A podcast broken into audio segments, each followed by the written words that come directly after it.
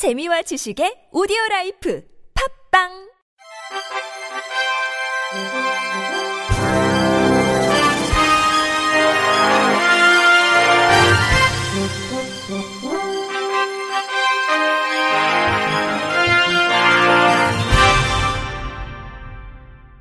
청취자 여러분 안녕하십니까? 6월 9일 금요일 KBIC에서 전해드리는 생활 뉴스입니다. 앞으로 열차를 이용한 서울과 춘천 구간의 출퇴근과 통학길이 더욱 편해집니다.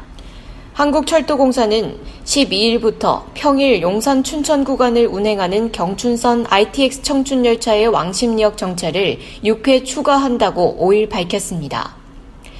이 경우 왕십리역에는 ITX 청춘열차가 총 12회 정차하게 됩니다. 대상 열차는 평일 아침 시간대 용산에서 춘천으로 가는 3개 열차와 저녁 시간대 충천에서 용산으로 오는 3개 열차입니다. 코레일 관계자는 왕십역은 2호선과 5호선, 경의중앙선 등이 경유하는 환승역으로 ITX 청춘의 왕십역 정차가 추가되면 서울에서 남양주나 가평, 충천으로 출퇴근하거나 통학하는 고객이 더 편리하게 이용할 수 있게 될 것이라고 말했습니다. 춘천 지역의 당일 여행도 손쉬워진다는 설명입니다. 홍순만 코레일 사장은 왕십리역 추가 정차로 강원도와 수도권 주민의 열차 이용이 한층 편리해질 것이라며 앞으로도 환승 편의를 위한 연계교통 서비스를 꾸준히 확대해 나가겠다고 말했습니다. 코레일은 국토교통부로부터 광명역 도심공항터미널 개발 사업 시행 허가를 받았다고 8일 밝혔습니다. 이에 따라 코레일은 6월 말까지 실시 설계를 완료하고 10월 개통을 목표로 본격적인 도심 공항터미널 건설에 나설 예정입니다. 광명역 도심공항터미널은 코레일과 인천국제공항공사, 광명시가 함께 인천국제공항을 이용하는 여행객의 이용 편의와 광명역 활성화를 위해 추진하는 사업입니다. 터미널이 완공되면 지방 및 수도권 남부 지역의 인천공항 접근 시간이 크게 단축됩니다. 인천공항 이용객은 광명역에서 미리 출국 수속 및 수화물 탁송도 할 수 있습니다. KTX로 광명역에 도착해 전용 리무진 버스로 약 45분 만에 인천공항으로 이동할 수 있어 일반 버스나 승용차와 비교하면 부산 출발 기준 2시간 10분, 광주 출발 기준 1시간 25분 이동 시간이 줄어듭니다. 현재 18회에 불과한 지방에서 인천공항의 KTX 운행이 광명역에서 공항버스로 연결되며 사실상 192회로 늘어나는 효과가 나타날 것으로 코레일은 전망하고 있습니다. 안병호 코레일 여객사업본부장은 사업 시행 허가를 계기로 10월에 차질 없이 개통할 수 있도록 관련 시설 확충과 상품 개발에 만전을 기하겠다고 말했습니다.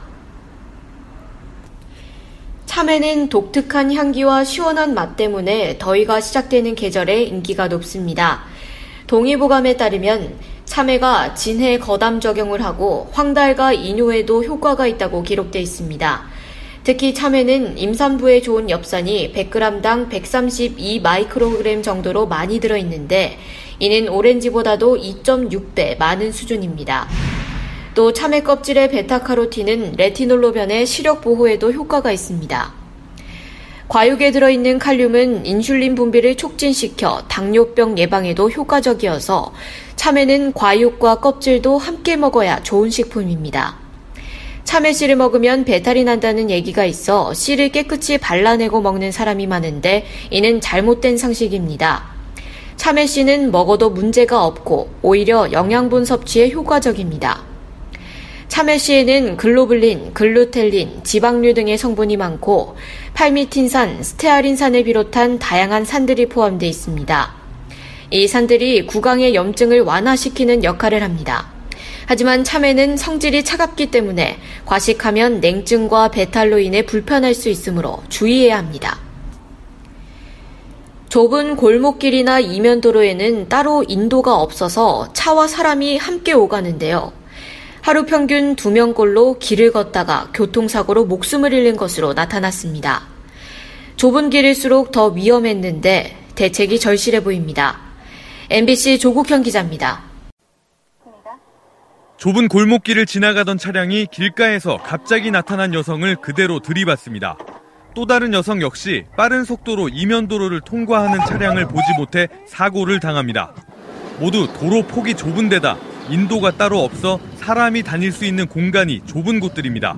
김경애 차하고 사람하고 같이 다니니까 굉장히 위험해요. 피해서 다녀야 되고 서울 마포구의 한 도로 가뜩이나 좁은 도로에 불법 주차된 차량까지 많이 있어 차와 사람이 아슬아슬하게 지나다니고 있습니다. 특히 보도가 없는 두 길이 만나는 이런 교차로의 경우 보행자가 차량과 부딪히는 사고 위험은 더욱 높아집니다. 실제 보도와 차도 구분이 없는 폭 9m 미만의 도로에서 교통사고로 사망한 사람은 지난 3년간 2,300여 명, 하루에 2명꼴입니다. 도로가 좁고 복잡해도 별도의 제한 속도가 정해져 있지 않고 보행자 통행 우선권이 보장되지 않아 사고 시 보행자와 차량 운전자가 책임을 나누는 구조이기 때문입니다. 조준한 삼성교통안전문화연구소 책임연구원 기본적인 속도를 감소시킬 수 있는 시설이 필요하겠고요. 제한 속도를 어, 시속 20km 이하로 낮출 필요가 있겠고 보도가 따로 없는 도로의 사망자 수는 보도 차도가 분리된 도로의 4배가 넘는 것으로 나타났습니다.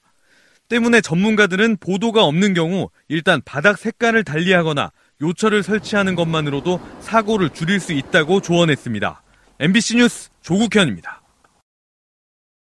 국내 연구진이 알츠하이머 치매를 일으키는 유전자를 이식해 치매 복제대지를 만들어내는 쾌거를 달성했습니다. 치매 발생에 관여하는 유전자를 모두 이식한 복제대지는 이번이 세계 처음입니다. 제주대학교 줄기세포 연구센터 박세필 이승은 연구팀은 사람에게 알츠하이머 치매를 일으키는 세개 유전자를 모두 가진 체세포 복제돼지 제누피그의 생산 기술을 특허 출원했다고 8일 밝혔습니다. 알츠하이머 치매는 베타 아밀로이드 단백질이 뇌에서 증가할 때 발생합니다. 단백질 농도가 높아지면 뇌의 신경세포가 파괴되면서 기억장애나 언어장애 등이 일어나는 것입니다. 그동안 치매 신약의 효능을 검정하는데 설치료 모델이 활용됐으나 인간과 생리학적 내분비학적 편차가 커서 신뢰도가 낮다는 지적이 꾸준히 제기됐습니다. 때문에 사람과 가장 유사한 생리학적 구조를 가진 돼지가 전임상 대체 동물로 유력시 됐습니다. 박 교수는 알츠하이머성 치매와 관련된 세개의 유전자가 동시에 발현되는 치매 돼지를 토종 기술로 만들었다는 데 상당한 의미가 있다면서 향후 치매 치료제 개발과 양리 효과 분석 등에 유용하게 이용된다면 경제적 산업적으로 막대한 부가가치 창출이 기대된다고 말했습니다. 우리가 꿈꾸는 미래 도시는 어떤 모습일까요? 전 세계가 주목하는 미래 도시 인천 송도에서 새로운 미래 도시 모델을 의논하는 장이 열렸습니다. MBN 정주영 기자입니다. 건물 곳곳에 홀로그램이 가득하고 첨단 비행 물체가 거리를 내달리는 모습. 우리가 보는 SF 영화 속 미래 도시입니다. 50개 나라에서 모인 800여 명의 도시 전문가들은 미래형 도시의 모델로 인천 송도와 같은 스마트 시티를 꼽았습니다. 송도 국제도시의 허파 역할을 하는 센트럴 공원에는 첨단 CCTV가 설치돼 각종 범죄와 화재를 24시간 실시간으로 예방하고 있습니다. 이 장치는 비명소리 같은 이상음원을 감지하는 지능형 CCTV입니다. 렌즈가 사고가 난 방향으로 자동으로 돌아갑니다. 사람들이 편안하고 안전하게 살 수 있도록 첨단 시스템으로 도시를 관리하는 것입니다. 존 로사느 뉴시티 재단 회장 Our cities must become ecosystems of health 미래 도시는 시민들의 삶의 질을 높이는 공통적인 목표 아래 자연 친화적이고 건강과 웰빙을 중시하는 도시로 거듭나야 합니다. 4차 산업혁명 시대를 맞아 우리가 사는 도시의 모습도 달라지고 있습니다. MBN 뉴스 정주영입니다. 끝으로 날씨입니다. 오늘 중부지방에 돌풍과 천둥, 번개를 동반한 강한 소나기가 곳곳에 내린 가운데 본격적인 초여름 날씨를 보이겠습니다. 내일도 강원 영서, 충북 북부, 경북 북부 내륙 지방은 새벽 한때 소나기가 내리겠고 제주와 남해안도 밤부터 비가 예상됩니다. 비의 영향으로 내일 아침까지 서해안과 일부 내륙 지방은 짙은 안개가 예상됩니다. 일요일인 모레는 전국이 대체로 맑은 가운데 남부지방은 구름이 많겠습니다. 미세먼지는 주말 내내 보통 수준이 예상되지만 남부지방에는 오존주의보가 내리겠습니다. 이상으로 6월 9일 금요일 생활뉴스를 마칩니다.